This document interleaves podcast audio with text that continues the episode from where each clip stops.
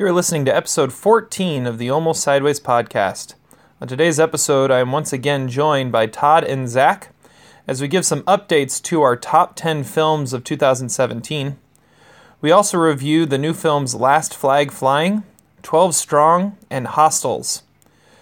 We discuss the career of Nicolas Cage by determining his greatest war performances. Our power rankings talk about the worst best picture winners of all time. And our Oscar trivia talks about Best Picture winners as well. See who comes out on top on this episode of the Almost Sideways podcast. Here we go. Give me a go, no go for launch. Just when you think you're out, they pull you back in. I was going to say something that was not true. I, I don't know why we do these. This is all totally not getting cut out. Yes! We are go for launch. All right, everybody, welcome back to the Almost Sideways podcast. We are here, episode fourteen. And we did some math, and this is like the six-month anniversary of the podcast. How ridiculous is that? We're entering the third trimester. There you go. So in three months, that's when we're going to pop, and then uh, everyone's going to know about us, right? Yep. They already Exactly. Do.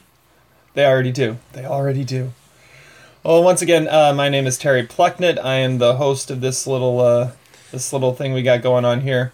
Uh, with me once again is my brother Todd Plucknett. How's it going, Todd? Uh, it's going pretty good. And also we have Zach Saltz all the way from Kansas. How's it going? Uh, it's going pretty awesomely here. So uh, before we get into everything, we did have like one of the sporting events um of the year uh, between now and when we recorded last. And that was the Super Bowl, um, where surprisingly somehow Tom Brady lost. And the Eagles got their first Super Bowl championship. You guys have any uh, any takeaways, any thoughts on uh, on the big game? Well, the big story of the game was uh, Malcolm Butler's benching prior to the game, which I think was completely unexpected. There's a lot of rumors circulating about why uh, he was benched for the game. He appeared very emotional on the sideline during the national anthem. And uh, the best theory I've heard is my own theory, which is that uh, he badmouthed my cousin Vinny to Coach Belichick before the game and uh, got in trouble for it, because as we all know, Coach Belichick is a big fan of my cousin Vinny, and in particular, Marissa Tomei's Oscar-winning performance. I like that theory. I heard that one. That's a really good one, yeah. Yeah, yeah. I mean, you know, you can't mouth off to Coach about his favorite movie. I find it funny that the game kind of came down to the fact that Nick Foles could catch a pass and Tom Brady couldn't. Well, yeah, Foles also had a uh, a former quarterback throwing him the ball. Like I, I, I was thinking about it. That was the first Urban Meyer coach quarterback to throw a pass in the Super Bowl. That's a great stat. Yep. I don't think we'll be seeing Cardale Jones there anytime soon. But.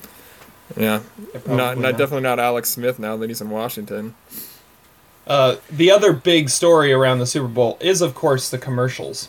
Um, you guys, did you guys have a favorite coming out, or or something that was disappointing, or what were your uh, what were your takeaways from the uh, from the commercials? I know, Zach, whenever we would watch the Super Bowl together, that was always a big topic of conversation.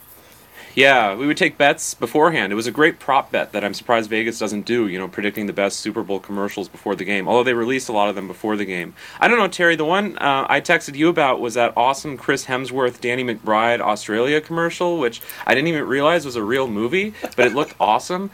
I mean, particularly when they were, like, wine tasting. I mean, there were definitely some elements of Sideways in this in this commercial, and then, like, it, then it became a, you know, an Australian travel commercial, and I was so disappointed. And then you told me that it's, like, a real movie, so I'm totally pumped. Le- legit, like, that movie makes my top ten most anticipated movies of the year now. You know, I can't wait. It Dundee, isn't a man. Real movie. It's just, it was just a commercial for Australian tourism. It was, it's not a movie. No, what? There's a Dundee not... movie coming out. Yeah, that's what Terry said. I everything I everything I saw it said that it was a ho- it's a hoax movie.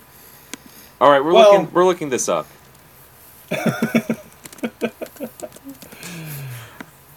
We obviously way, did our due sound, diligence sound, before this if, podcast. If, if it's uh if it's a hoax movie, they should change that, because that movie sounds hilarious. yeah, I'm, I, I'm seeing a lot of articles about it being a fake movie, but in this day and age, when a new tro- uh, Cloverfield installment is released without any prior, you know, publicity, I think we can expect anything. So I wouldn't be surprised if it's actually a real movie that they're pretending to make fake. That's like hashtag twenty eighteen problems. I didn't even know Paul Hogan was still alive. Yeah, how about that Cloverfield movie? They debut the trailer during the Super Bowl and with an immediate release on Netflix as soon as the game ends. I think that's pretty awesome. I think that if they do it right, with like with an actual good movie, then I think that that could really change a lot of things if, if that actually is able to work. Available strictly on Netflix in like an hour. Like like and that's the first thing you see from it. That's that's pretty awesome. Yeah, I don't know though, because I would agree with you in theory, Todd, but I don't know any person that actually watched that movie, and it got really horrible reviews on Rotten Tomatoes. Like everyone was like, "Oh yeah, this is an awesome viral marketing strategy," and like, "Oh yeah, it's really cool," but no one actually watched it. I think after yeah, the game I, everyone was just exhausted, so. Yeah, I mean if it's actually a good movie, but I mean And yeah, you know, you couldn't miss know. the new episode of uh, This Is Us, the way that N B C was promoting that. Goodness, I was going to say, if it's an actual break. good movie, then everyone's going to be watching that instead of This Is Us. Well, and you would think, I mean, Cloverfield is sort of a weird case anyway, but I mean, it was, it was a sequel, so like that would that was a good way to kick it off. It just, apparently the movie sucked. I don't know. I would say probably my favorite commercial, I, I had two favorite commercials. First off, Um, the build-up to the Eli Manning, Odell Beckham Junior Uh, Dirty Dancing lift was pretty outstanding. And I also have to go with, you know, anytime you can uh, get people realizing just how cool Peter Dinklage is, I think it's it's a worthwhile ad. So the, uh, the uh, Peter Dinklage-Morgan Freeman lip-sync battle uh, for Doritos and Mountain Dew, I uh, I thoroughly enjoyed. Because, yeah, Peter Dinklage is the man, and more people need to know that. Well, he's not quite Eric Roberts level, but he's getting there. I will say about uh, the Odell Beckham commercial, like, where does that rank on the list of career achievements by Odell Beckham? I mean, that's got to break, like, the top two, right? I mean, has he done anything more impressive in the N F L than that commercial? One catch. That's about it. Yeah, and then number t- number two is this commercial, or arguably number one is this commercial. I don't know. I was surprised Eli was able to lift him.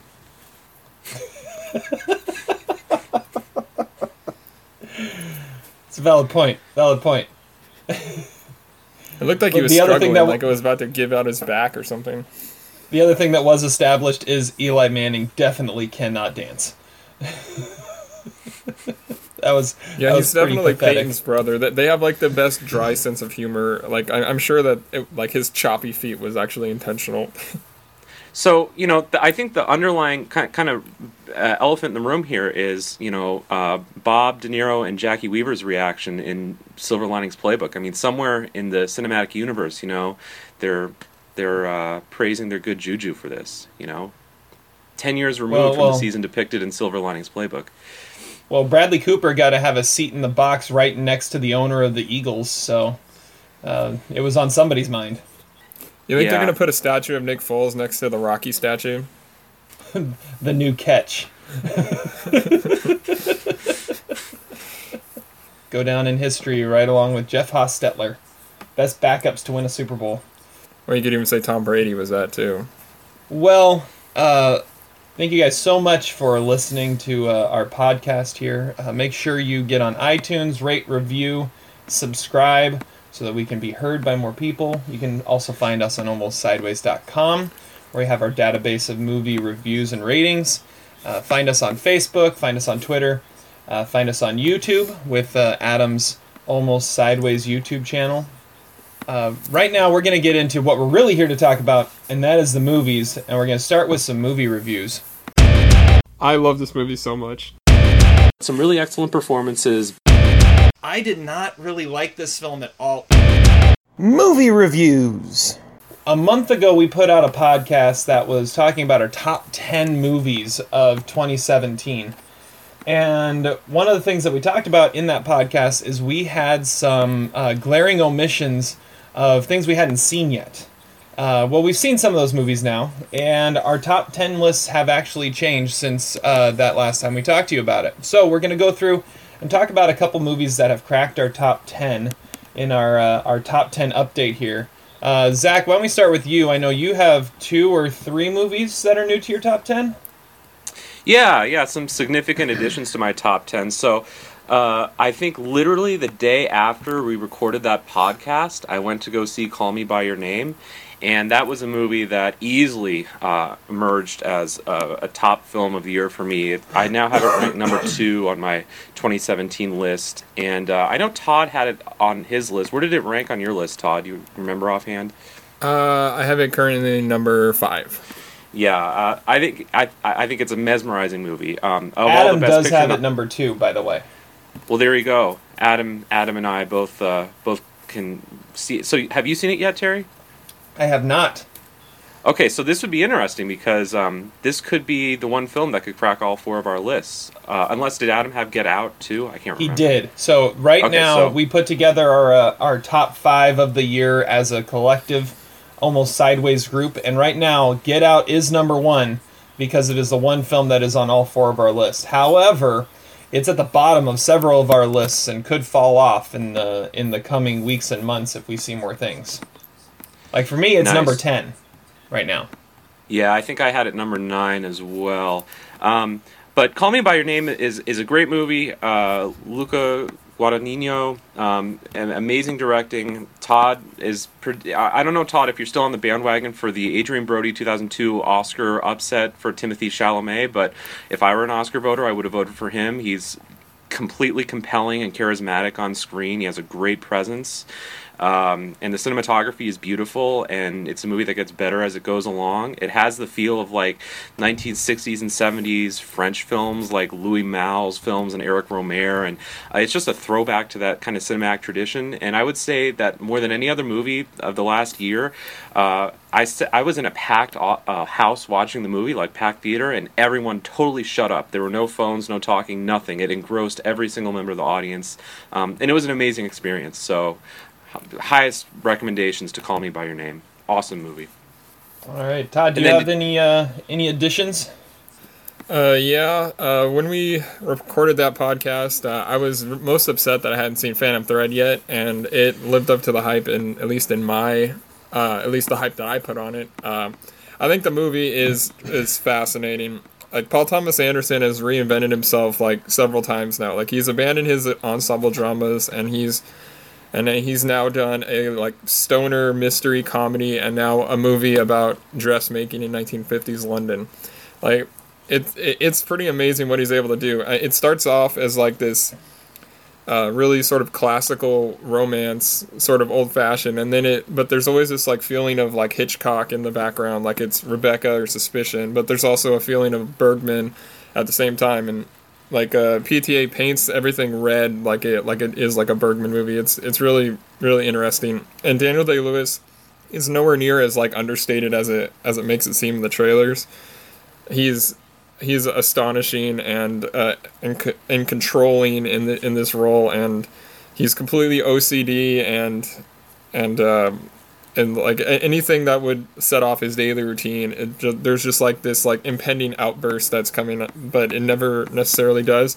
It, it it like all comes back to Johnny Greenwood's score. Is his like demonic piano music just completely shapes the movie and makes you feel like there's always something lurking underneath the surface, and it's it, it absolutely should be the Oscar winner for Best Original Score. And Vicky Krieps is uh, should have been nominated for Best Actress. She is incredible as well. And uh, it's it's basically in a tie for first uh, with two other movies for two thousand seventeen. I have Get Out, Three Billboards, and Phantom Thread. You ask me on any day, wow. It could be any of those. I've seen Get Out five times, and it still is like the most enduring movie of the year. Three Billboards is the movie that was the best like movie watching experience I had in, in the year. But Phantom Thread absolutely haunted me for days and days, and I couldn't get it out of my head. So I'll say it's number one for right now, but I need to watch it again for it to really solidify that spot. Yeah, I really like liked Phantom Thread too, and I'm really glad that Daniel Day-Lewis got the nomination, and you're totally right about Vicky Krieps. She should have been nominated as well. She was fantastic in that movie. Yeah, she reminded me of, like, when I when I first watched Vicky Cristina Barcelona and, like, seeing Rebecca Hall, because, like, Vicky Krieps is also, like, a, a sort of plain-looking girl, and she, her, her emotions seem really genuine and stuff like that. I, every everything about that character I believed, and that's kind of the same way I feel whenever I watch Rebecca Hall. Uh, I have not seen Phantom Thread yet. Uh, I'm hoping to see it soon. Um, actually, Call Me By Your Name and Phantom yeah, Thread I, are the only two Best Picture nominees I haven't seen, which is like a record for me before the Oscars. The movie shot beautifully. I mean, this is... it. Was it nominated for cinematography? Because it, it should have been. The cinematography and art direction is amazing in the movie, and I would agree with the score. Like, the technical elements are superb. Um, I didn't like where it went the last half hour. That was my only real issue with the film, but but the setup was, was awesome. Yeah, it definitely gets a little kinky Uh, near the end, which I, I kind of appreciate. That was like where I first like felt like I was watching a P T A movie. But no, it was not nominated for cinematography. That's a pa- travesty. Paul Thomas Anderson actually did his own cinematography for the first time, and he was like he like un- made himself uncredited. So I don't even know if it was even eligible. All right. Well, I have a new uh, new uh, entry into my top ten as well, and uh, that is Lady Bird.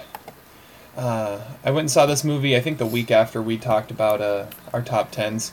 Um, this is one where when I first watched it, I was trying to figure out what all the buzz was about, but it was one that as you live with it for a little longer, it just sticks with you, and you just realize just how much you enjoyed it from start to finish.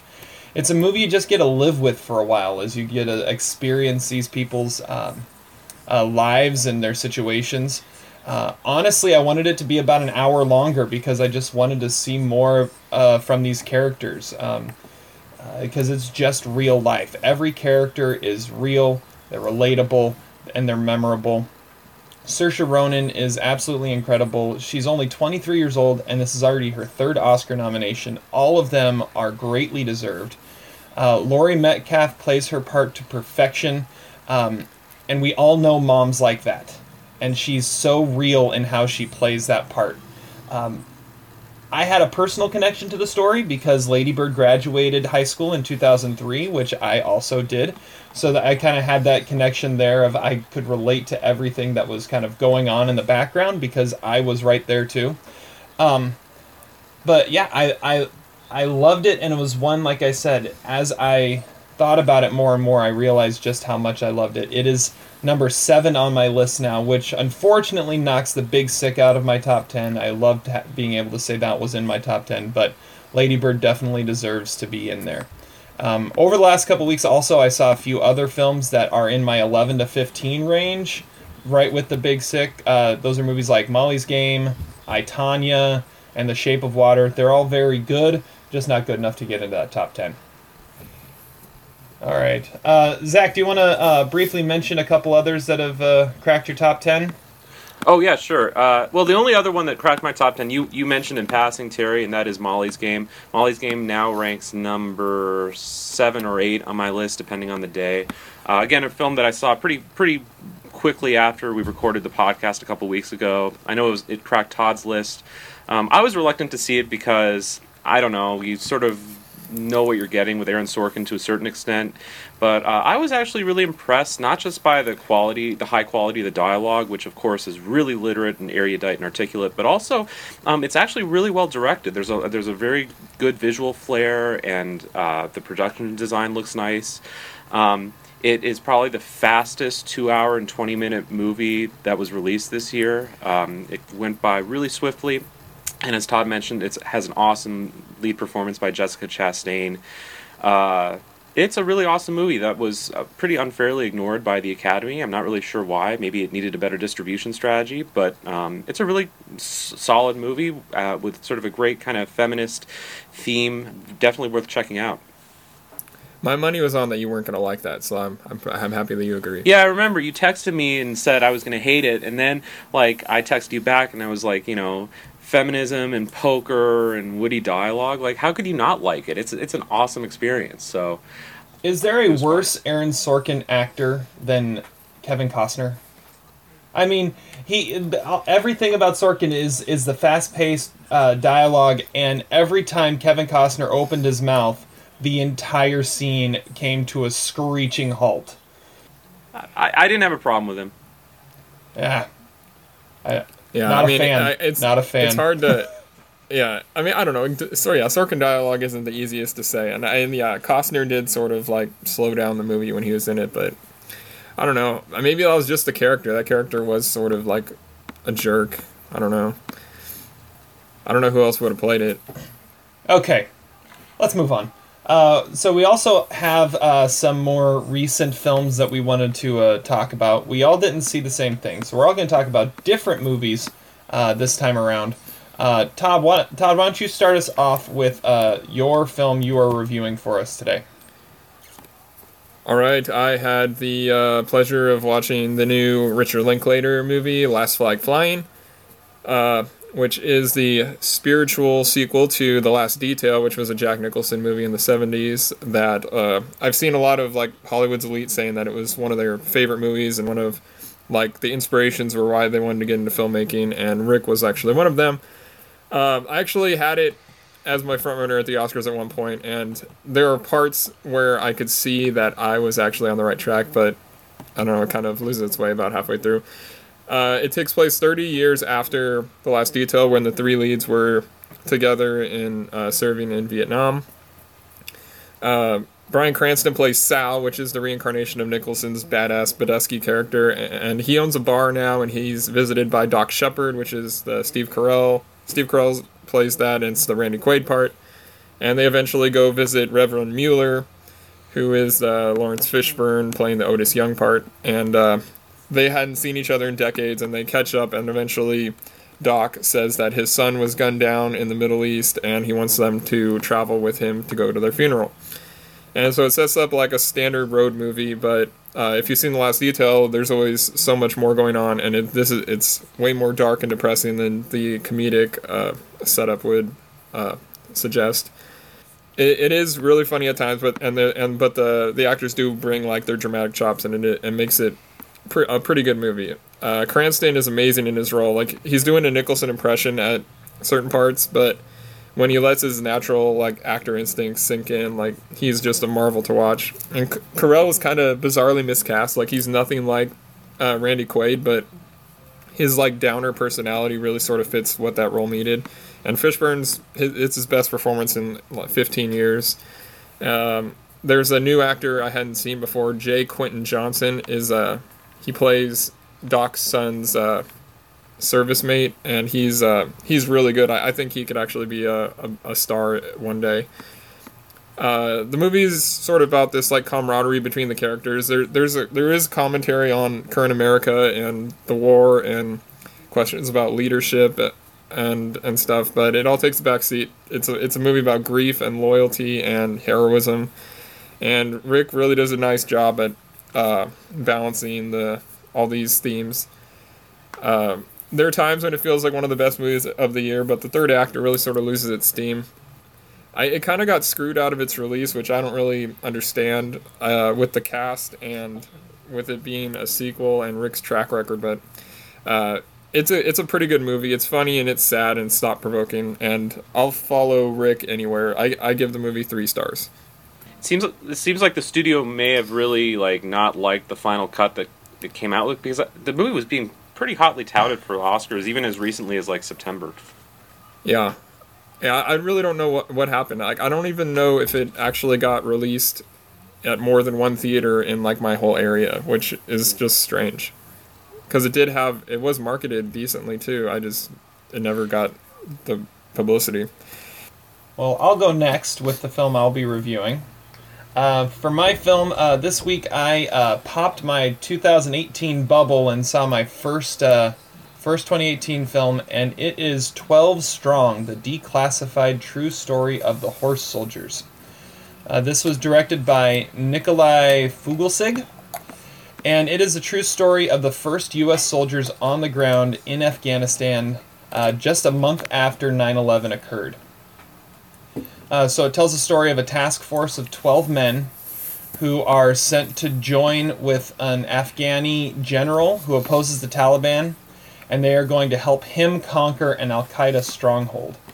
Um, so this general that they are working with insists that the best way to travel through Afghanistan is to travel by horseback.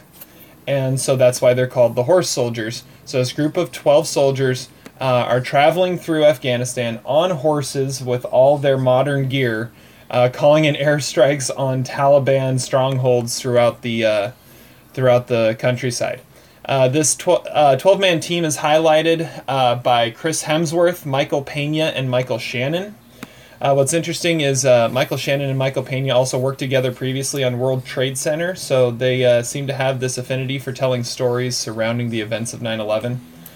Um, as with most war films, the battle scenes are the highlights of the film. They're very well shot. Um, the uh, action is very uh, is very good. It's the best part of the movie. Um, however, what makes a decent war film a great war film is how well crafted the pieces are in between the battle sequences, how well the story is told outside of the battle. Um, these moments are filled more with distractions than anything else. The dialogue at times is corny and lazy. Uh, the beginning of the film starts with all the soldiers saying goodbye to their families, and the dialogue is cringeworthy at how uh, at how bad it is at times in this these parts. Um, and there's just some lines where it's trying to trying to kind of have this feel good uh, feel to it and try and get a get a, a quote out. Like there, at one point, the the general, the Afghani general, tells Chris Hemsworth, who's the leader of the group, you know, stop thinking like a soldier and have the heart of a warrior. It's like, oh, that's that's a corny line. And he also tells him it's his it's his first time in actual combat, so he tells him he doesn't have death eyes. And the rest of his soldiers have death eyes, so he doesn't want to talk to him. It's just it's just kind of this corny, lazy dialogue and trying to get some good quotes out there. Um, another thing that's distracting is Chris Hemsworth's terrible attempt at an American accent. No matter what he says, he sounds like he's Australian. Um, and then you have, like, Rob Riggle is in the film. He's just kind of there. He doesn't really do anything. However, the possibly the biggest uh, distraction is William Fichtner has a very oddly shaped bald head, and he looks really weird. If you've seen the trailer, you know what I'm talking about. He looks weird, and uh, yeah. Anyways, there are these distractions. Uh, the best character in the movie is Michael Shannon's character. However, he's vastly underutilized and isn't in very much of it. Um, however, through all those complaints, it's an important story to tell, as they honor some true American heroes who responded immediately to the attacks on our country. Um, it is also a fascinating story that held my attention for two hours. Uh, so overall, I'm giving it two and a half stars. Yeah, I mean, it, it boasts a pretty impressive ca- cast for a January-February release. It's a it's a good story. It's a story that's important to, to know. It's a good story that's important to get out there. So it's worth seeing just for that. All right, now we are moving on to Zach's movie review. Zach, what do you got for us? All right, well, uh, I recently saw Hostiles, the new movie by Scott Cooper, the director of Crazy Heart and Black Mass, which were two movies I really admired. Um, Hostiles tells the story of a, an army captain played by Christian Bale in the late nineteenth century in the Wild West, as he has to escort a former war chief, uh, Native American war chief, to his reservation. Uh, the movie's a classical Western. It opens with an outstanding quote by uh, D H Lawrence. The quote is, "The essential American soul is hard, isolate, stoic, and a killer. It is never melted." That was probably the best part of the movie, was that quote, because it's a great quote. Then the first scene in the movie shows, in pretty brutal detail, the killing of uh, a family, uh, a white family, in the West, and the lone survivor of the family is the mother, who's played by Rosamund Pike, and we eventually sort of see how she intersects with this uh, story of the brigade traveling north to Montana, escorting the former war chief. And uh, the movie is uh, pretty clumsy. Um, it didn't get outstanding reviews, uh, m- mostly positive reviews. It seemed to be touted as sort of an Oscar contender. It certainly has the cast and the pedigree to do it. Uh, Christian Bale's really good in the movie, and Rosamund Pike is fine.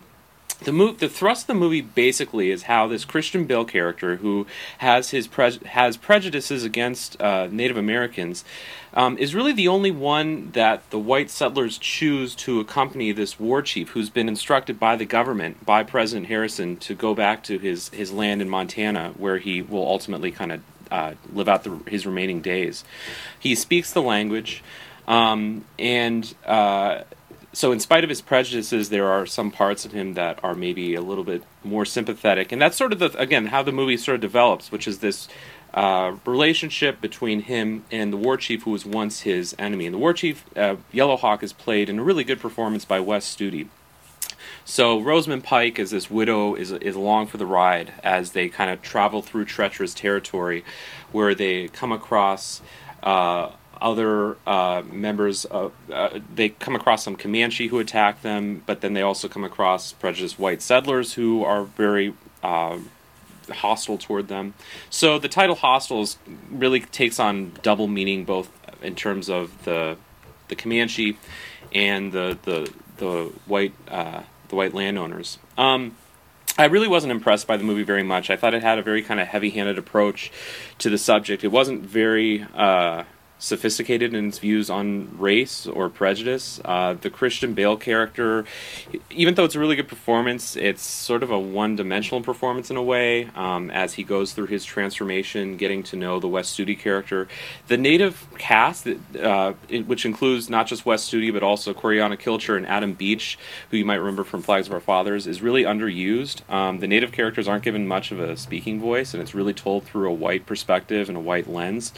Um, the movie kind of ends by showing us ultimately what, what comes of the relationship between Christian Bale and Rosamund Pike, which I feel like is a, is sort of a misguided misdirection on the part of the filmmaker. The focus of the film really should more have been the relationship between the white captain, played by Christian Bale, and Wes Studi as Yellow Hawk, the, the, the war chief.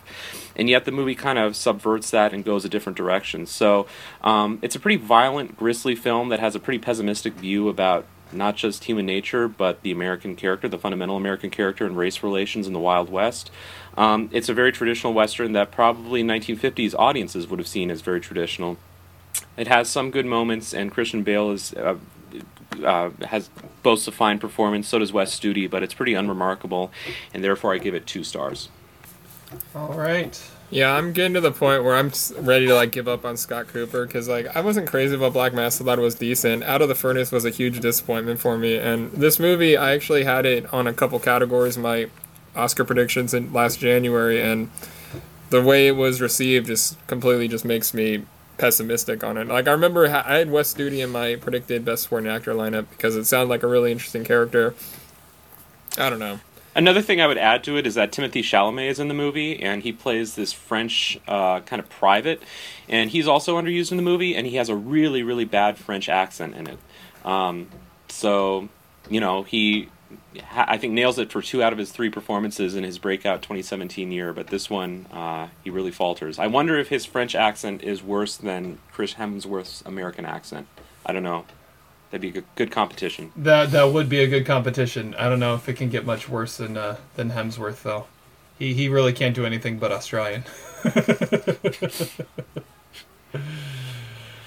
All right. Well, all the films that we just talked about, whether they were uh, the three we just reviewed or the ones that just made our top ten, um, all of them can either be found uh, uh, on disc or streaming, or would still be in the theaters. So uh, if any of those sound interesting to you, definitely uh, check them out. All right, moving forward from our movie reviews, we are going to hop into War. I'm Warren, Matt Damon. Today's War is going to be all about uh, a favorite actor of ours, even though he's kind of lost his way over the last decade or so, uh, and that is Nicolas Cage. Nicolas Cage, like I said, really hasn't made a, a significant film uh, in, oh, you could probably say about seven years or so. However, he has been uh, in the spotlight recently, as he just had a big film hit Sundance over the last uh, couple weeks. And so uh, so let's uh, let's talk about what our favorite, well, not necessarily our favorite performances, but our war of Nicolas Cage. What are the most irreplaceable Nicolas Cage roles, Nicolas Cage performances. Uh, Zach, I'm going to start with you on this one. Uh, what do you think about uh, Nicolas Cage? What makes an irreplaceable performance, and what do you have as his most irreplaceable uh, performance, his highest war performance? Well, it, it comes down to sort of categorizing what we really mean by war, which stands for wins above replacement. So what we're talking about here is not necessarily his best roles or even his best films. There's a lot to choose from because he's had such a varied and diverse career. Um, when I think about war, I think about what is a performance that few other actors could do. What his repl- what is a performance that his replacement would be much more woefully inadequate at performing than what Nicolas Cage was able to do. So using that line of logic, um, I chose uh, Adaptation, Spike Jonze's film from two thousand two. Um, not necessarily the best Nicolas Cage movie per se, but it's a performance that um, is exceptionally tricky. Um, in the movie, he plays none other than Charlie Kaufman, who is the actual writer of, uh, or screenwriter of the movie Adaptation. And, you know, if you haven't seen the movie, um, it, it, it's an interesting premise. It's a very meta. It's trying, it's, it begins as this kind of look at uh, how the, Charlie Kaufman is trying to adapt Susan Orlean's book, the, book, The Orchid Thief, to the big screen. And the movie kind of shifts back and forth from the struggles that he has as a writer with um, the struggles that Orlean had as a writer when she was trying to put the book together. Um, also features an Oscar-winning performance by Chris Cooper. But what makes Nicolas Cage's role so exceptional in that movie is that he's playing uh, two characters, twins. Um, Charlie's made-up twin brother, Donald. And uh, it sounds really gimmicky. Um, and it's debatable whether the result is gimmicky or not. I think there are some valid criticisms of the film. But in terms of the raw performance, it's pretty amazing that uh, he's able to pull off two characters so wildly different. Um, Charlie is morose, depressed, a very kind of Miles Raymond type character. He's balding, he's overweight, he's self-aggrandizing. And then Donald is the complete opposite. He's uh, charismatic, funny. He's sort of a hipster doofus, um, very social, very popular, and well liked. And uh, Nicolas Cage doesn't really do. He doesn't. Perf- he doesn't ch- shift these characters based on even makeup or wardrobe. It's really just in how he handles himself, like physically, the way that he walks and sits, and his mannerisms uh, talking. And it's really a compliment to the versatility that Nick Cage has as an actor. He can play the depressive, morose type. He can play the upbeat, uh, positive type. Um, and you can see basically his whole range um, writ large in the film. So uh, for me, when I think the roles that no one else could have played, you know, Charlie Kaufman and Donald Kaufman in Adaptation is the first thing I think of for Nick Cage. That is a that is a great choice. Uh, I'm going to go next. Um, when I think of Nicolas Cage, one of the first things that comes to mind, he's a very um, he's a very good actor in that he has a very wide range of what he can do. However, what he is probably most known for, and what I most love him for, is his uh, overacting, over-the-top, uh, crazy performances. And he makes uh, he makes these performances something that nobody else would be able to make them. And my favorite of these performances, and possibly his most over-the-top, and his uh, most memorable, most iconic, and uh, most irreplaceable, is his role of Stanley Goodspeed in The Rock. Uh, he uh, plays an F B I scientist that is uh, forced to uh, infiltrate Alcatraz and stop uh, basically all of San Francisco from being slaughtered by a crazed military general. Um, he is, like I said, at his most over the top, and it plays really well with the um, the. nice and composed Sean Connery along the way. Uh, but because of how he acts it, he turns his character into something where you really can't see anybody else being Stanley Goodspeed. Uh, it's the only person that you could see in that role. Uh, I need to get, oh, I need to get some rockets. I mean, you, you, you all, you hear Nick Cage in this role more than any other role. And for that, He is my most irre- that is my most irreplaceable Nick Cage performance, uh, The Rock. All right, that is a uh, one of his most quotable roles, too, for sure. Absolutely, you might hear one of those later on, by the way. Tease. Okay, uh, for me, I've always loved Nicolas Cage's outrageous roles more than anything else. So whether it's Wild at Heart or Army of One, Moonstruck, or even Kick-Ass, like, he is irreplaceable when he's at his peak insanity, which is why I chose for his highest war Bad Lieutenant, Port of Call, New Orleans. It's Cage at his most unhinged and twisted. Uh, it's hard to imagine any other actor that could have harbored that much energy and charisma and just, like, let it out with fury and no fear of overacting or getting called for being over, called out for over the top, because that is what makes Cage uh, so iconic. Uh, I suppose in theory it could have been played by Harvey Keitel, since he did play that role in nineteen ninety-two, but it's almost a completely a different character in in every single way. Cage is he's hilarious, and he, with his dry laughs and his absurd line delivery in the movie. And um, I don't know who could have done it. Maybe like John Cusack at his most like coked out, or maybe Jake Gyllenhaal in a decade could have possibly played that role, but it's like one of a kind, and Cage does something that nobody else could really do, and that is sort of the way he is. Like every like four or five years he comes out with like one role that like really stands out. And he, he had a movie come out this year, or is coming out this year, is a Sundance movie called Mandy that I'm really looking forward to seeing, to see what he see what he does in that, because it actually looks like one of his good movies. So he's always one of my favorite performers, but Port of Call New Orleans is something that is just way beyond what anyone else I could ever picture doing. Yeah, I almost went for uh, my highest war of Nicolas Cage, one of his random films that he's made over the past decade that are like the straight-to-D V D movies, because he's irreplaceable, because if he's not in it, the film doesn't get made. Yeah, that's a good point. True. Yeah, I mean, I really want to see Left Behind, you know? Like, I would never want to see that if any other actor was in it, so in theory, that should rank pretty highly on the list. I don't know. So, yeah, lo- looking at looking at a career like Nicolas Cage, yeah, you have a lot of options to go with, but uh, we went with uh, Adaptation, The Rock, and uh, Bad Lieutenant, Port of Call, New Orleans. All right, next we have Power Rankings.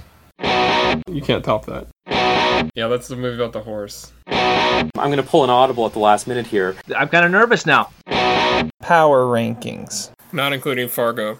Can't choose Fargo ever again. So for this uh, for this uh, segment of Power Rankings, Zach won our competition last time. So he got to pick our category. So, Zach, why don't you uh, enlighten us on what that category is? Worst Best Picture winners. Okay. Keeping with the, the theme of being in the middle of a awards race here. Well, I, I think there's only one of us who have seen every Best Picture winner, and Todd! That is definitely not me or you, Terry. um, so I think there might be some years where we may be speculating a little bit. Uh, we're, I don't think any of us chose a film that we haven't seen, but there might be some years where we looked at potentially undeserving Best Picture winners when there was another film in that category that maybe merited more consideration. So um, I guess we'll see what what we put on our lists. I think there might be a riot if anyone chooses something from seventy-eight or seventy-nine. That's fair to say. Or oh six. Yeah, true. I think we'd all riot if anyone else did that.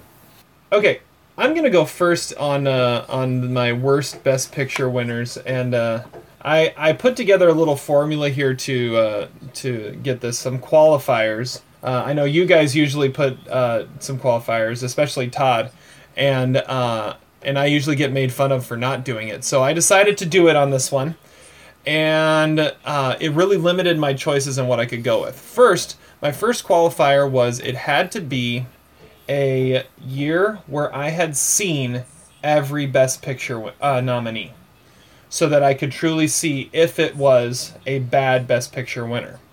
Um, now, for me, that meant that it limited it only to mo- uh, years nineteen eighty-nine and Uh, and above, because I've seen every Best Picture nominee from nineteen eighty-nine uh, moving forward. So that leaves uh, so that leaves only those years. Then I went through and I looked at um, years that um, the Best Picture winner was not my highest rated of the nominees on my list. That happened fifteen times since nineteen eighty-nine. So I narrowed it down to those fifteen, and from those fifteen, I went uh, I went from there. So uh, I went for uh, my list is the best picture winners that were the furthest down on my list percentage-wise, because there's some five movie years, there's some ten movie years, some nine, some eight. So furthest down my list percentage-wise um, in my rankings of all the best picture nominees. So that really narrowed my list for me, so my list was kind of made for me there. And for me, number five was really the toughest spot, because I had about four films that were, or five films that were all right there, and I had to pick which one was going to be my number five worst best picture winner. And the one I went with was two thousand two's Chicago.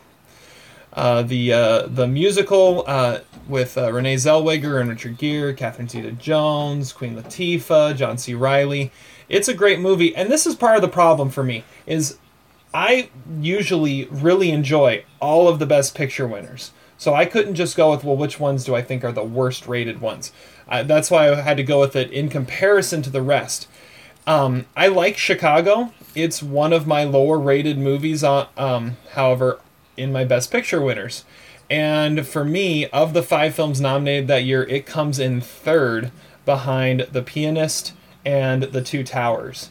So um, it coming in third out of the five uh, puts it uh, at number five on my uh, worst best picture winners. Not necessarily because I don't like it, but because there are some movies that should have won ahead of it. Yeah, it's it's it's not a, a great movie. Um, it's probably more of a summer movie, and that happened to be re- released by Harvey Weinstein, um, and so it was able to get uh, a lot of kind of Oscar buzz that year. Um, it's an enjoyable movie. I don't think it's better than, say, uh, The Pianist or some of the other really great films from uh, two thousand two, which itself was a really great year, so I can understand your points. Yeah, I, I have it the fourth ranked Best Picture that Best Picture nominee that year, so I I don't have a problem with that. I do really like Chicago, but uh, it's nowhere near Gangs of New York or The Hours. All right. Uh, Todd, why don't you go next? What is your number five? All right. Uh, my number five is a movie that might not be as bad as a lot of the old Best Picture winners, but I'm putting it on here because it was clearly the worst movie nominated in nineteen eighty-one, and that's Chariots of Fire. Uh, when you're nominated along the likes of Uncle Limpon, which is one of the best movies ever, Atlantic City, Reds, and Raiders of the Lost Ark, like, all by directing heavyweights, it never make any sense how this corny little uh, British running movie was going to win Best Picture. I mean, it's not a bad movie, but it, it is, I mean, it is pretty corny. It's, it's entertaining and at times interesting, but overlooking, like, all-decade-worthy classics like those other four in in favor of the unmemorable Chariots of Fire is kind of ridiculous. Yeah, I That's mean, my t- number five. Today it's mostly remembered for the Vangelis uh, music and probably the fact that it was such a dark horse Oscar contender. People sort of overlook the film. I actually think the film isn't that bad. Um, I it, it, I don't know if it's better than like uh, Raiders of the Lost Ark or On Golden Pond, but it has its moments, and I like its exploration of the of the British class system in the nineteen twenties, and its uh, and its depiction of um, religion, religion and spirituality. All right, um, okay. Zach, number five.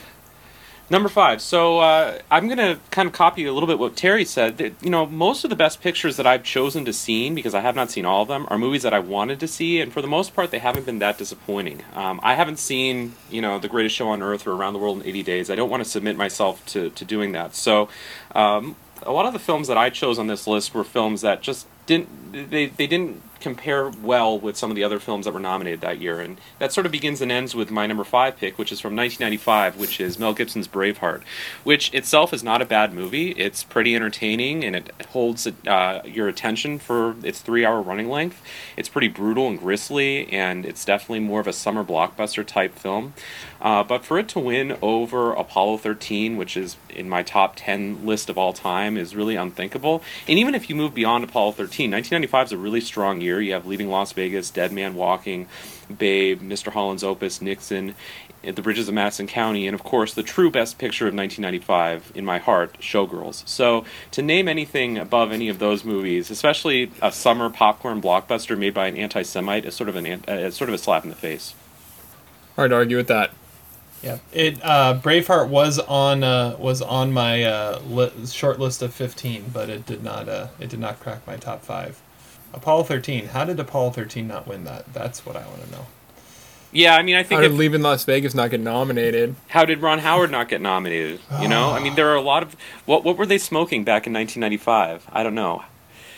It's a deb- debatable year. And Toy Story. Oh. Yeah, Toy Story. And Before Sunrise. Yeah, absolutely. And Clueless. I mean, there's so many better choices than than Braveheart, you know? And Braveheart's not a bad movie, to its credit. It's just, it's not the movie people talk about from nineteen ninety-five. Okay. So moving on to my number four. Uh, my number four, um, again, it's not a bad movie, but uh, over the last uh, oh, ten, fifteen years, it's probably the movie I was most disappointed won Best Picture. And that would be twenty fourteen's Birdman. I was, obviously, along with all of us, we were all rooting for Boyhood to pull that one out uh, because Richard Linklater's uh, film about growing up in the two thousands was... so incredible in how it was made. Um, Birdman wasn't a bad movie, but I was just so rooting for that. However, at the same time, looking at the other Best Picture nominees that year, um, of the eight nominees, I have Birdman rated sixth of the eight, uh, behind Boyhood, Selma, American Sniper, Whiplash, and The Imitation Game.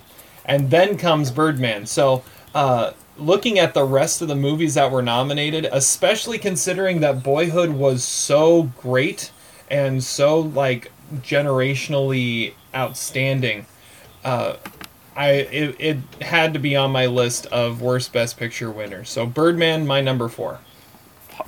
Yeah, hard, hard to argue with your logic there, Terry. It may make an appearance on my list, too, at some point. Just a sneak preview. All right. Uh, moving on to my number four. Uh, I have uh, the nineteen forty-nine winner, directed by Robert Ross, in All the King's Men. And on first look, the movie is actually pretty good. Broderick Crawford gives a, a Oscar-begging role, and he really nails it. It's by a talented director who would later make one of my favorite movies, The Hustler.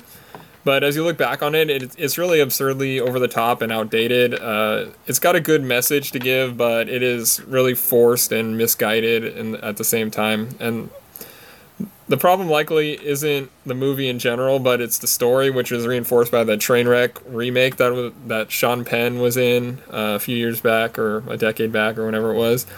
Uh, the movie just hasn't really aged well at all, and it, it only gets staler as time goes by. And there's one of my favorite movie that was nominated that year was Battleground, which was a lot more memorable and a lot more interesting movie than uh, All the King's Men. Yeah, I've actually seen All the King's Men, and I would have to agree with you, Todd. It, it has not aged well. It would certainly be in my honorable mention list. Um, I think the problem is nineteen forty-nine is a pretty weak year. Um, my number one film that year is the British film Kind Hearts and Cornets, which I think got nominated for a couple of awards. But yeah, All the King's Men is a pretty forgettable entry in um, a time when the Academy wasn't always uh, giving its award to the best films. It was really based maybe more on studio politics or whatever. I don't know the logic behind that film, but it's a good pick. I have not seen that or any film from nineteen forty-nine, so well, there you go. Start with bat- Battleground and White Heat. Start there. Okay. Yeah. Okay, sounds good. My number four pick is, like my number five pick, not a bad movie in any way. In fact, this is a movie that I would almost borderline give four stars to. Um, it's a movie that really made a strong impression on me when I first saw it. It's just the problem is it happened to be released during a year when there were considerably better options to pick for Best Picture, and that is from nineteen eighty-two, Richard Attenborough's Gandhi, uh, which has very powerful moments and tells a really impactful, important, significant story about one of the great uh, pacifist leaders of the twentieth century, one of the great historical figures of all time. Um, the movie is certainly in the sort of David Lean tradition of a historical biopic, huge, sprawling story with uh, cinematography and great production design and great production values overall and a great score, and brought Ben Kingsley in his film debut uh, an Academy Award.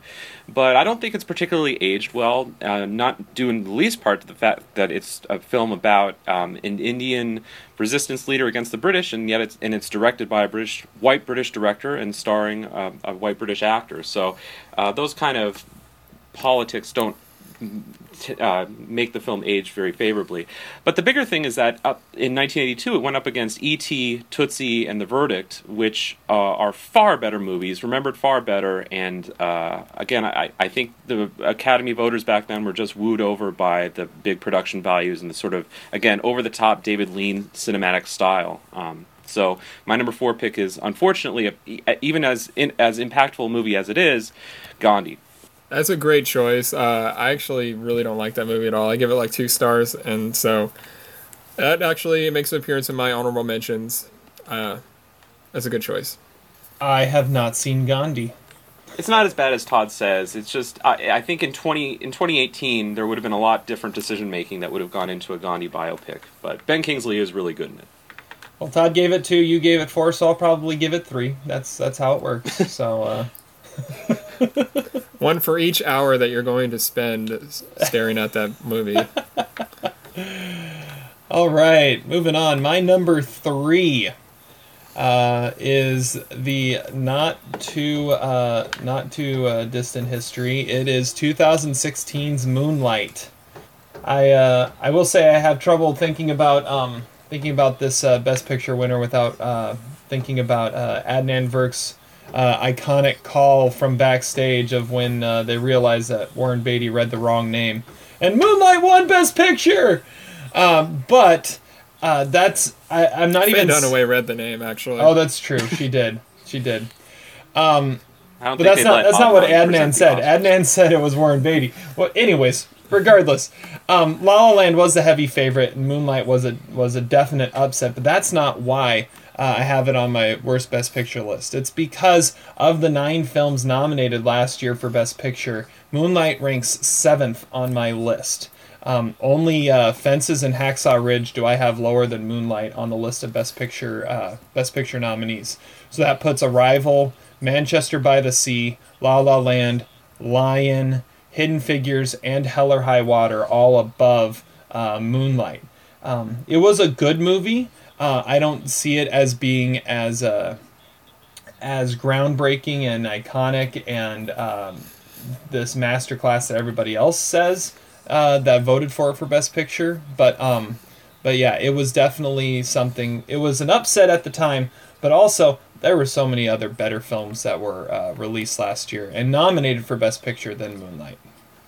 Yeah, it's not a terrible choice. I, I, I actually really like the movie. I have it ranked fourth with the Best Pictures that year. Uh, Fences, Manchester by the Sea, and Arrival are higher than it. So, I mean, I have it, yeah. It, it's in the thirtieth range of movies in two thousand sixteen, so I, I can accept that. That's that's a that's a decent choice. See, when I first saw it, I was not in the right state of mind to see it because it was a few days after a very traumatic event in our country in twenty sixteen. So I actually had the opportunity to rewatch it within the last few weeks, and it is a great, great movie. If I had to redo my twenty sixteen list, I, I would put it in the top three. Um, so I completely disagree with you, Terry. Uh, It's uh, really moving and fascinating, and it's a great character study, and it's totally unlike any other Best Picture winner, not just in terms of um, the racial mix of the cast, but also the kind of way that it's filmed and the narrative structure. So uh, I, I got to completely disagree with you on that one, Terry. It's, it's a great choice. And I'm not saying that's a bad movie. I've got it as a three and a half star movie. I just think that there are other other ones that uh, that were better. I agree with that. Okay, moving on to my number three, comes from the year two thousand. That is Ridley Scott's Gladiator. Uh, it's a choice that most people in my generation and some of my close friends would hate to hear being on this list, but I've never understood the enthusiasm for it. It's definitely not my genre of choice, but um, I mean, it's a movie that's contrived and manipulative. And, I mean, it looks outstanding, but none of it feels real because it's all digital. It, it, I put it in the same category as like three hundred, which is just like brutally violent, loud, sweaty guy action porn. And uh, it's sluggish to sit through, and its iconic status is only because, uh, I don't know, Ru- Russell Crowe is a certified badass, I guess. I don't know. It never cuts deeper than the surface, but it is always going to look head-scratching in the list of Best Pictures in future generations, I, I would say. And uh, my picks that year would have either been Traffic or Crouching Tiger, Hidden Dragon. Those would have been far superior choices than Gladiator. Well, it's an interesting choice, Todd, because it also happens to be number three on my list of the worst Best Picture winners. And um, I think what's fascinating about it is when we look back on it, you know, uh, we'll... It, I, I struggled to understand why the film actually got considerable Oscar attention. It wasn't that well reviewed. I think it got around a seventy percent on Rotten Tomatoes. It was released in May. It was definitively a summer movie. It wasn't produced by the Weinsteins. Ridley Scott didn't really have a strong Oscar pedigree, and he didn't, obviously he didn't even win Best Director. Do you think that its win may have been reluctance on the Academy's part to give it to Crouching Tiger, Hidden Dragon, or Traffic? I mean, maybe it said something more about the competition than Gladiator. I, I guess. I mean, it would uh, having a foreign film would be it would have been a definite step out, and like Traffic would have been a way different than any other Best Picture winner before it, I would assume. So, I guess. I mean, Gladiator is predictable, and uh, it may, it would make sense if it would have won thirty years ago. maybe, maybe. I mean, the only thing I can think of is that it grossed more money than some of the other films that were nominated that year. Um, but I have a real hard time imagining twenty eighteen voters voting for Gladiator, and even its most ardent fans and supporters would, I think, have to admit deep down that it's like, as you said, Todd, sort of a sweaty, macho uh, movie, not really a, the type of movie that should win Oscars. So, uh, and and comes at a really bad time for C G I, and it, and the C G I looks horrible in the movie, and I can't see any realistic twenty eighteen viewer watching it and thinking it looks good. Okay. So modern historical epics are not high on Zach's list. Absolutely not. Okay, moving on. My number two, into our top two now. My number two is actually a film I gave four stars to. The problem is, it was up against possibly one of my favorite groups of... This this is one of my favorite groups of five, like, of all time. And the fact... And it came in fourth that year, uh, just because of how deep this uh, this list was. And that is two thousand four's Million Dollar Baby. Uh, like I said, I love Million Dollar Baby. I thought it was a very good... Uh, a very, very good film from Clint Eastwood. Uh, Hilary Swank gives an amazing performance in it and deserved her Oscar. Um, uh, Morgan Freeman uh, kind of got his career achievement Oscar for uh, being in this film.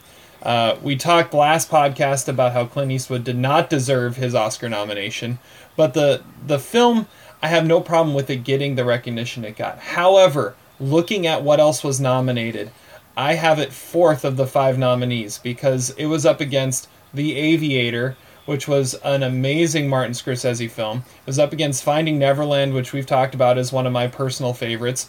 And, oh yeah, Sideways. It was up against Sideways. And lost to all these.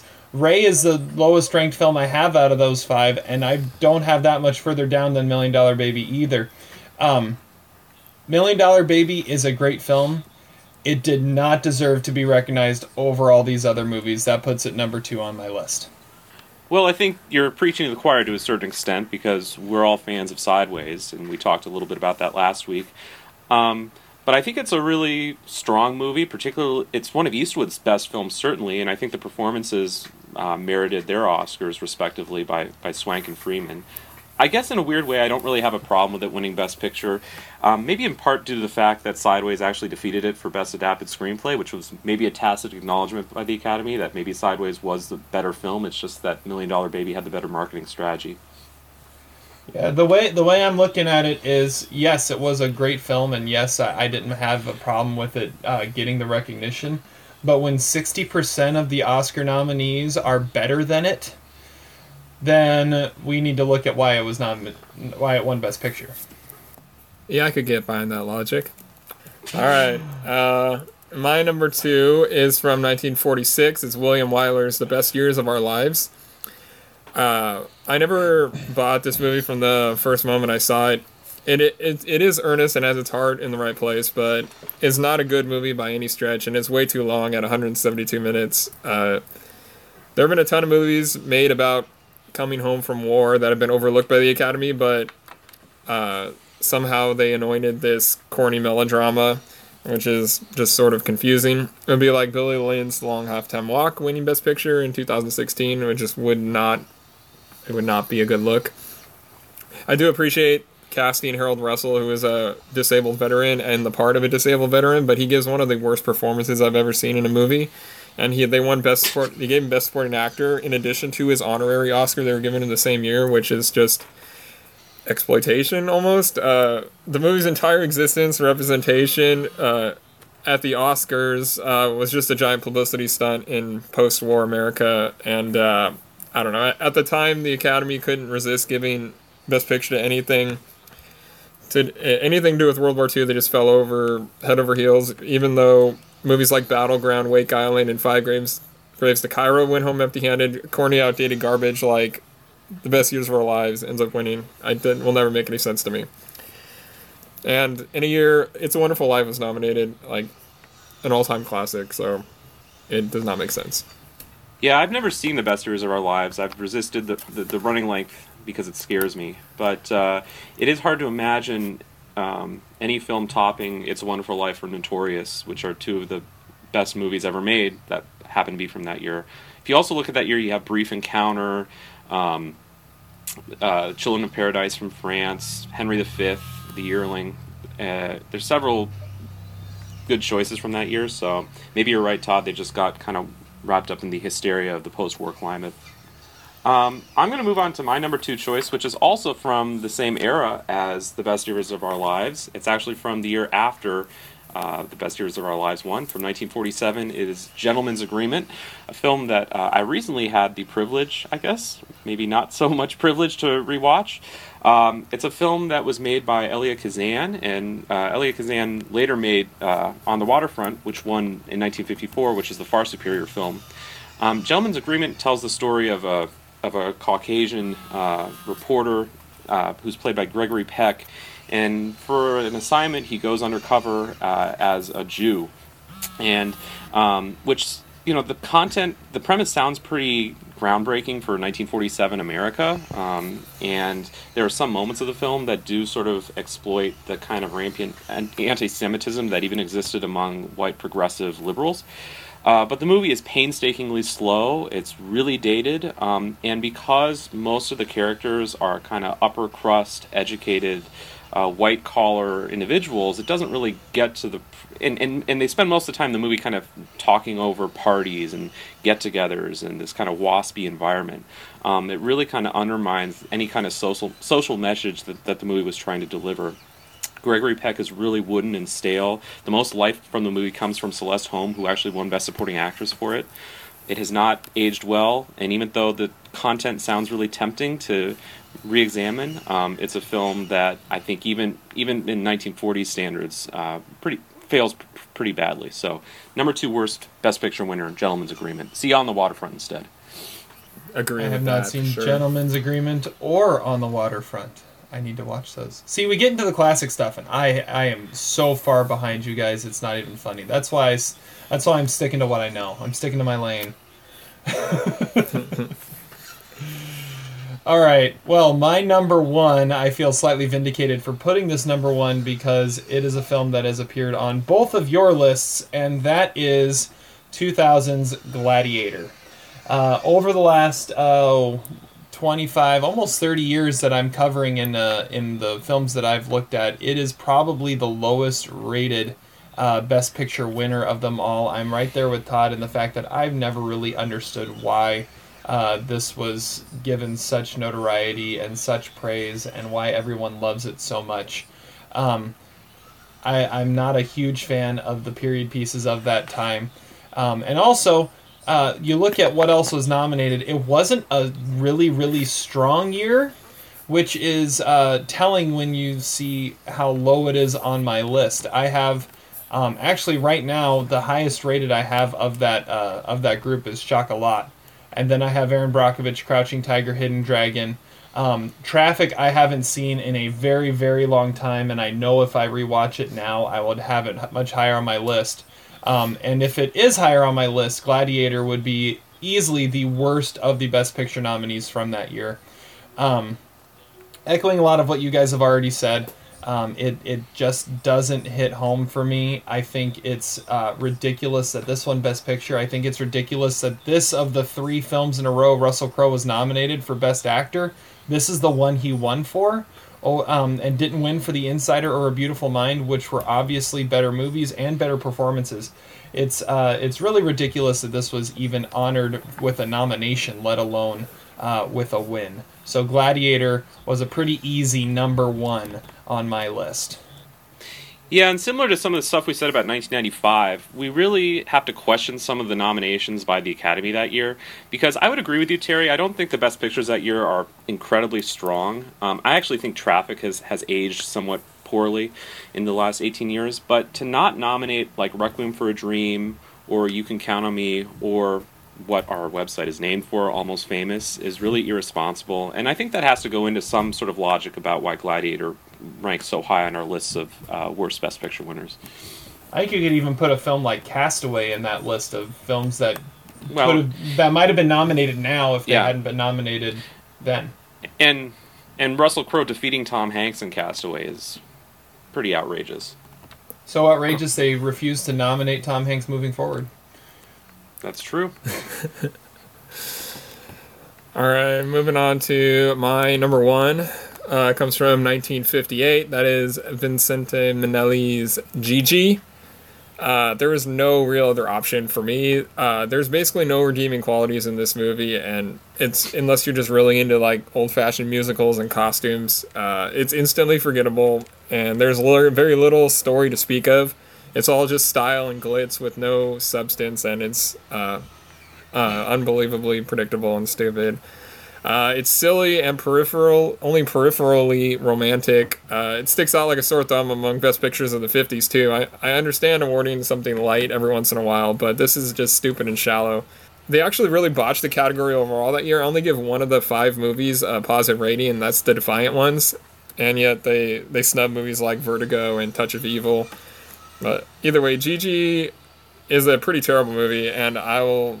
I, I don't understand how it won Best Picture, and now it's always going to be one of those stats. Like, it won every award that it was nominated for. It won all nine of its awards.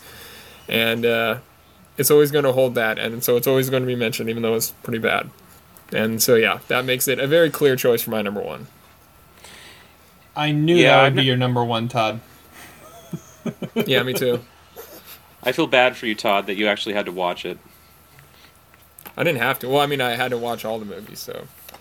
Well, exactly, yeah. Um, it's He's just been preparing think, for this list for years. It's strange to think of all the great movie musicals of the fifties and sixties that didn't win Best Picture, like, you know, Singin' in the Rain or uh, The Music Man or Seven Brides for Seven Brothers and or Oklahoma. And this film is a musical that won Best Picture from that era. It's it's strange and sad to think. Yes, especially if you've seen it. Touché. All right, Zach, give me your number one. All right, my number one has already been mentioned on this list, so I'm just going to kind of do a repeat job of what Terry said. Uh, my my number one worst Best Picture is from twenty fourteen, and that film is Birdman, or The Unexpected Virtue of Ignorance, which after it won Best Picture, I immediately boasted on Facebook, worst Best Picture of all time. And, uh, yeah, I got laughed at. But, you know, hey, three years later, I think it still st- holds up as the worst Best Picture of all time. Um It's a really unfunny, um, uninteresting, dull movie that gets uh, magnified by the fact that it has an interesting visual strategy, which is that Iñárritu shot the film in one take, even though he didn't really, because he used C G I to make it just appear like it's one continuous take. Um, the movie has outlandish and outrageous performances by Michael Keaton, Zach Galifianakis, Emma Stone, Edward Norton, among others.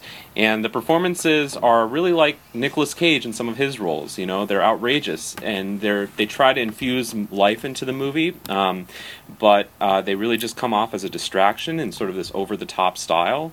Um, The movie has a very basic story, and the lines are sometimes painful to hear. The kind of dialogue and the sort of uh, dramatic situations are really cliched and um, predictable.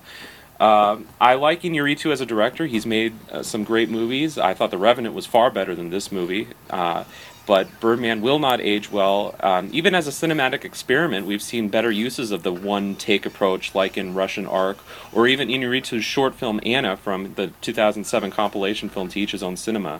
Um, I just wish that this movie had concentrated more on an interesting story than this kind of over-the-top, theatrical, self-referential approach that the Academy really seemed to fall in love with in the mid twenty tens, um, awarding movies that were basically glamorizing Hollywood and the filmmaking industry.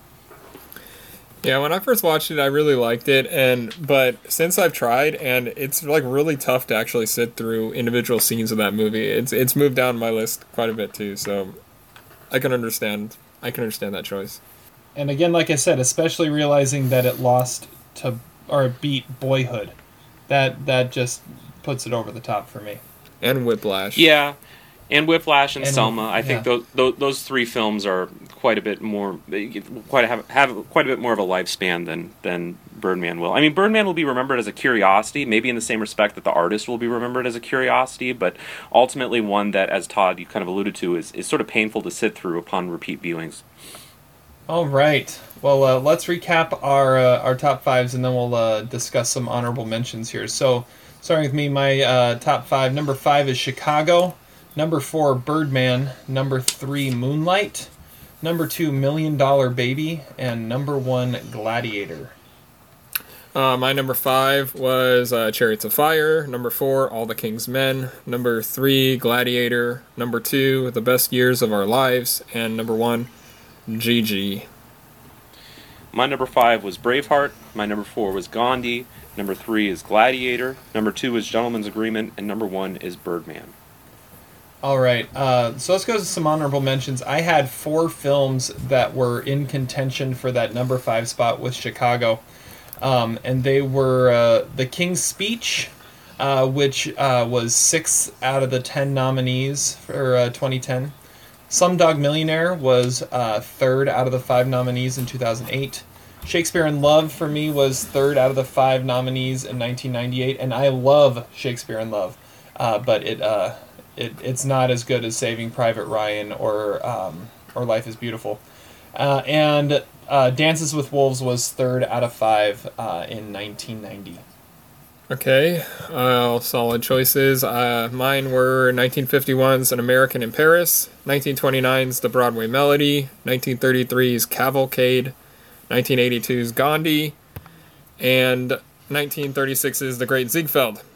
My honorary mentions were Out of Africa from nineteen eighty-five, Chicago from two thousand two, The King's Speech from two thousand ten, The Lord of the Rings, The Return of the King from two thousand three, which I don't think many people remember. Um, they remember the whole trilogy, but I don't know why that film specifically stuck out.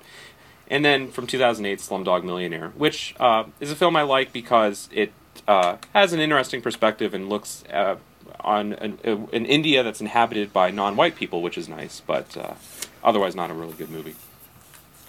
All right, so the uh, the last part of our power rankings every uh, every time is uh, seeing if we could predict what Adam's list would be for uh, each category that we have. Our buddy Adam Daly, who is the fourth member of the Almost Sideways team, um, this time around Adam was not able to come up with his list before we recorded. So what we're going to do is we're going to reveal our predictions for Adam's list, and um, off the air after uh, I reveal or I, I receive his list, we will determine the winner, and we'll uh, go over how we did uh, in our next podcast. So my predicted top five for Adam is uh, Shakespeare in Love, Dances with Wolves, Spotlight, Birdman, and The English Patient. That's what I'm going with. Okay. Um, I've got uh, The King's Speech, Shakespeare in Love, Ordinary People, Chicago, and How Green Was My Valley. All right, I'm gonna I'm gonna go with Moonlight, Chicago, Dances with Wolves, Crash, and The King's Speech. All right, there's definitely some overlap on those lists, so we'll uh, we'll see how uh, we'll see how that goes, and we'll see what Adam says uh next time. All right, moving on from our power rankings, it is now time to keep talking about the Oscars, because it is time for Oscar trivia. Are you ready? Well, let's hope so. He's gonna beat me every time. Oscar trivia. So last time in our Oscar trivia competition, uh Todd really like destroyed Zach in every way possible with the greatest annihilation we have had so far in this uh, in this trivia game we have. Um, and so he got to pick a movie for both of us to watch and both of us to say um, what we thought. Um, and that is uh, Holy Motors, the twenty twelve, right? twenty twelve film? Yes. twenty twelve film that Todd has as his number one of the year. And none of us had seen it, so we uh, we had to watch it to see what we thought of it. And so uh, I'm going to start talking about this. So let me prepare myself to talk about Holy Motors. Okay. Might take a while. I'm ready. Are you freaking kidding me? This is your number one of the year? What? It is... Okay, okay. So this is a movie that I, I will give it this. It is about as David Lynch of a movie as has been seen since his last movie, Inland Empire. And it is about as ridiculous as Inland Empire, minus all of the amazing David Lynch, David Lynchian stuff that is in a film like that. It is completely ridiculous and everything. It follows around this one guy... Um, Monsieur Oscar, I think, isn't that his name? Oh, yeah. Mister Oscar? Yeah, it follows around this one guy for like an entire day. Um, I think he dies three times throughout this day. Two or three times he dies. Um, he he eats hair at one point um, after stealing a supermodel um, who obviously didn't seem to care very much. He eats the contents of her purse, too. He eats the contents of her purse? What?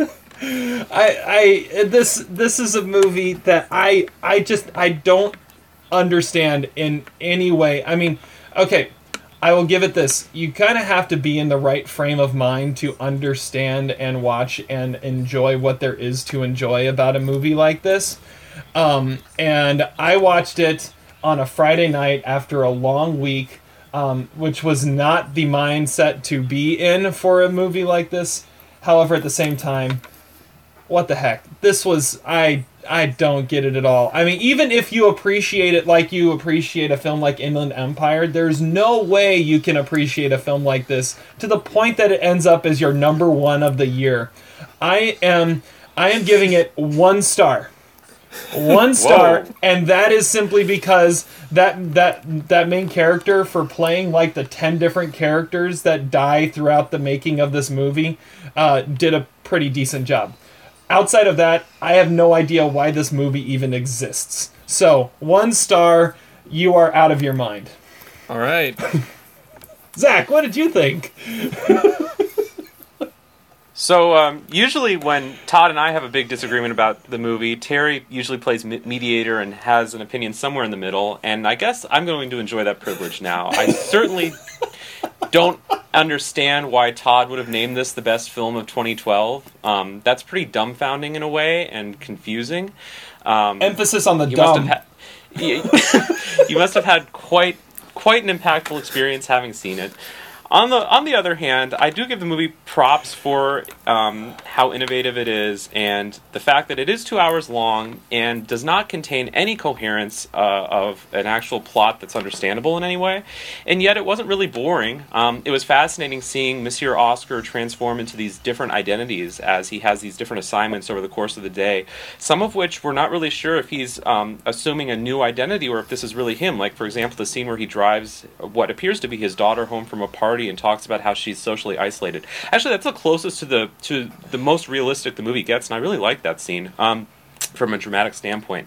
Um, other scenes that stick out include um, an accordion duel as they walk through the square, um, another scene where he assassinates someone that looks like himself, apparently, and then slits his throat, and then the finale, which he returns home to a family of chimpanzees, and uh, as the car gets put in the garage, the cars communicate with each other. So I think the best kind of recommendation you can give to this movie is if you like the movie Rubber. I mean, there was something going on in French movies in, in the twenty tens uh, that re, you know, they, maybe they watched David Lynch films and thought they weren't absurd enough. So Carax and these other filmmakers wanted to bring it to a new level of, of absurdity. I do think the movie is a metaphor for the death of film stock. Um, I think there it is chock full of cinematic references, even from the beginning, the opening sequence, which really is sort of a Uh, an homage to Man with a Movie Camera.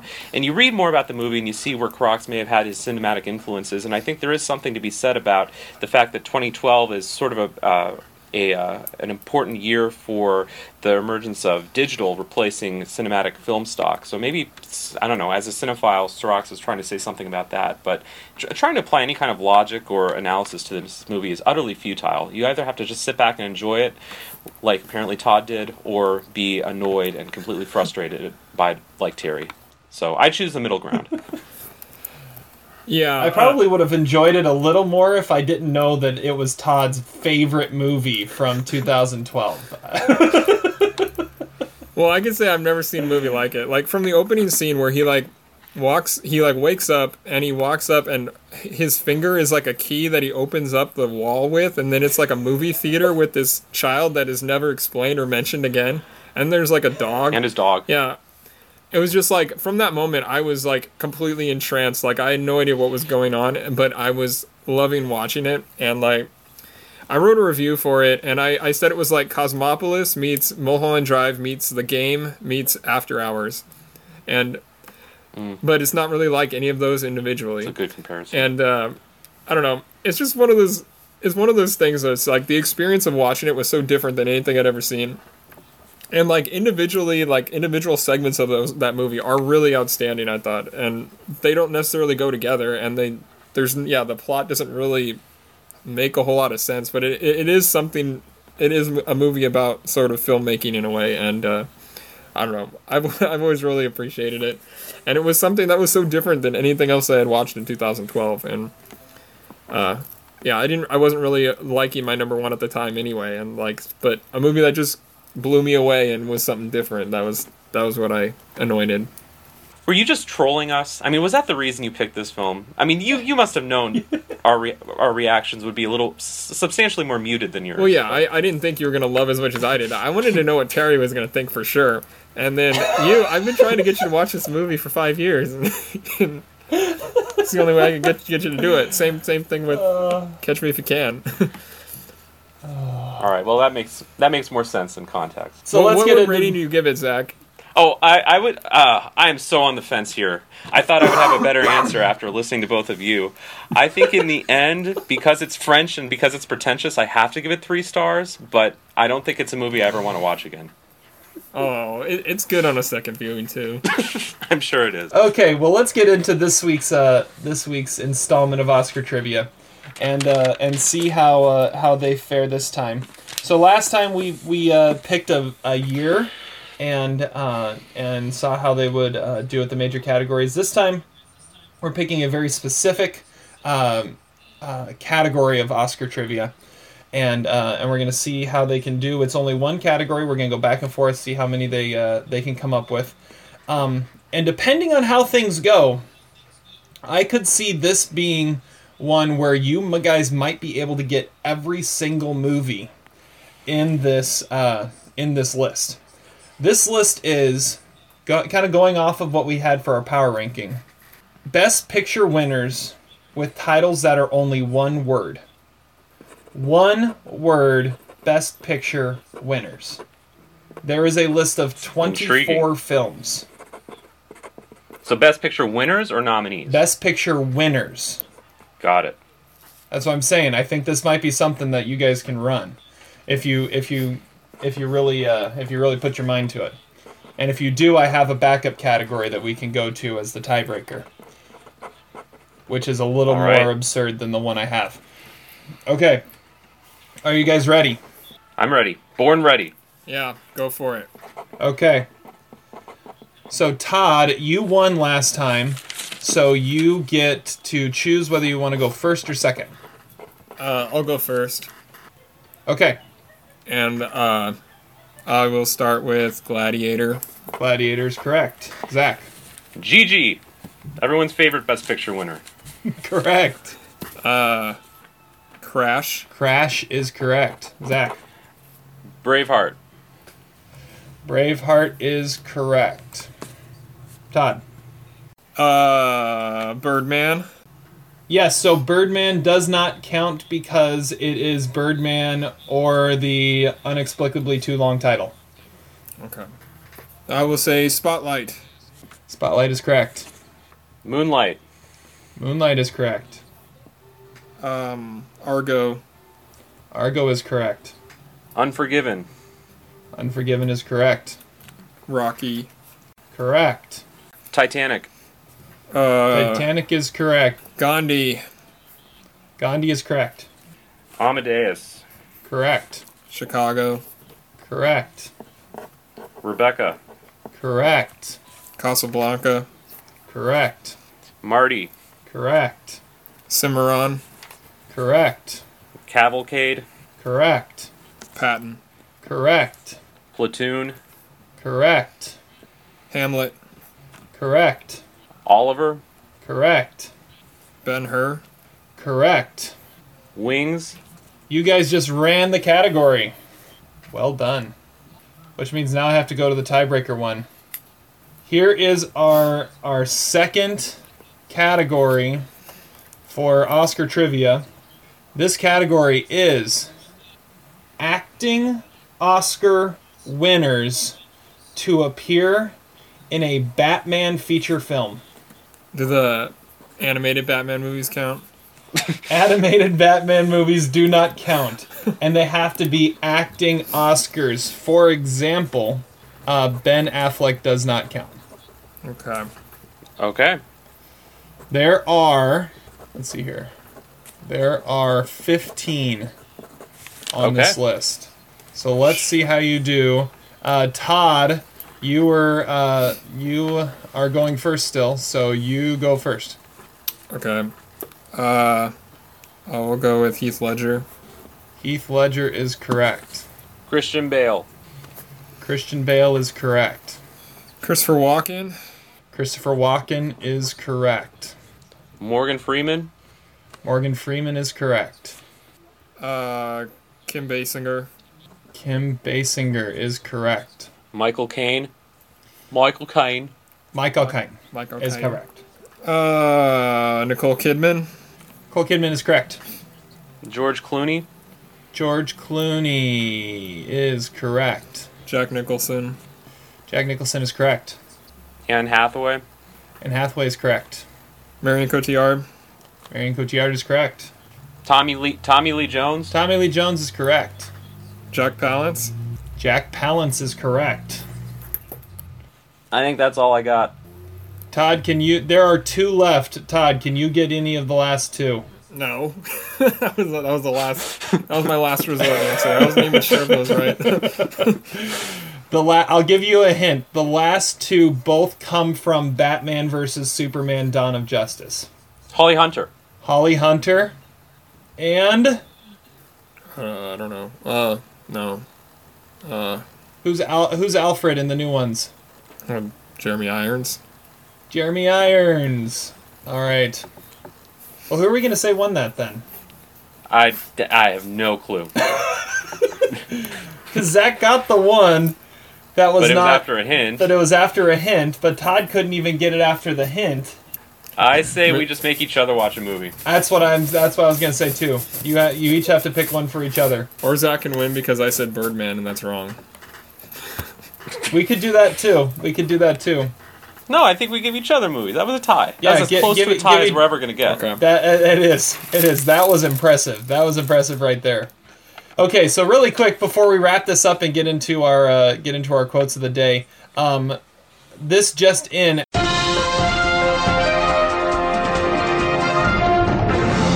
Adam has sent his uh, his list to me, breaking and uh, of his breaking news, his uh, his worst best picture winners, and so we get to see who uh, who won this one, and who'll be picking our next topic. So his list, honorable mentions. He said uh, he's picked, he has them picked, as well as what movie should have won over it.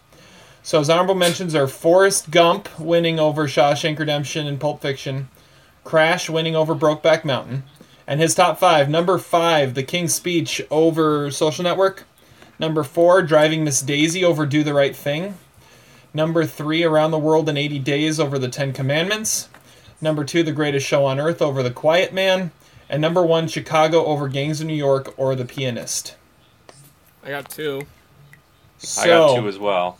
I got nothing. Do the Right Thing wasn't even nominated for Best Picture, was it? No. I don't think so, no. Okay. Which so were the two that you two? got, Todd? Yeah. I got The King's Speech and Chicago. Yeah, those are the exact same two I got. Where, where did uh, where did you have Zach? Where did you have them ranked?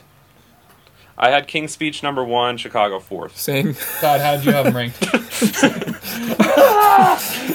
Another tie. What do you know? Another tie. So I guess you two will have to uh, combine together to come up with a with a power ranking. That, no, I, no, I think this could work. It's gonna be Vegas movies because we're gonna be in Vegas, right? Yeah, there it is. That's there we it. go. We both there agree. We go. I, I like it. Okay. All right. Let's wrap this up. Let's get to our quote of the day. Strawberries. Not the cheese. Womack, you bastard. Quote of the day. Todd, why don't you go with yours uh, yours first? Okay, mine comes from a uh, my Nicolas Cage war performance, Bad Lieutenant Porter Call, New Orleans. Uh, he's sitting in the car with uh, three guys, and he pulls out his gun. He's like, I'll kill all of you till the break of dawn. To the break of dawn, baby. And that was a really terrible impression, but yeah. Look it up. Yes, yes. All right, I'm going to go with mine next. Um, mine is from my Nicolas Cage uh, war performance, and that is The Rock. One of my favorite examples of Nicolas Cage going crazy. Uh, he uh, It is when they have been caught. Anyways, so they're in their prison cells. And uh, Nicolas Cage looks at uh, looks at Sean Connery and says, "You broke out. Let me see if I can get this straight. Down the incinerator chute, on the mine car, through the tunnels to the power plant, under the steam engine," that was pretty cool, by the way, "and into the cistern through the intake pipe. But how, in the name of Zeus's butthole, did you get out of your cell? I only ask because in our current situation, well, it could prove to be useful information, maybe." So, there you go. Classic. Zach, what do you got? The intonation really sold it. Yeah, uh, yeah. Mine comes from the uh, amazing screenplay to Holy Motors, and it's actually some mem- very memorable lines at the end of the movie when the limousines are talking to each other. "No, it cannot be. No, it can't. I'm coming home as sharp as ever, Miss three four two three A three A C nine two. You'll soon have lots of time to sleep. Won't be long till they send us to the junkyard. What? Quiet. Old fifty-seven hundred B C seventy-eight is speaking the truth. Men don't want visible machines anymore. Yes, they don't don't want no more engines, no more action." That was some Tommy Wiseau level line delivery right there, Zach. no, no. I can't. I didn't hit that, Mark. Oh. All right. Well, uh, once again, thanks for listening uh, to our bit of craziness here. Uh, and uh, if you liked it, uh, subscribe, rate, review, and uh, we will be catching you next time. Rest in peace, Reggie Cathy. Despite your crass behavior, I'm glad we were able to do this together.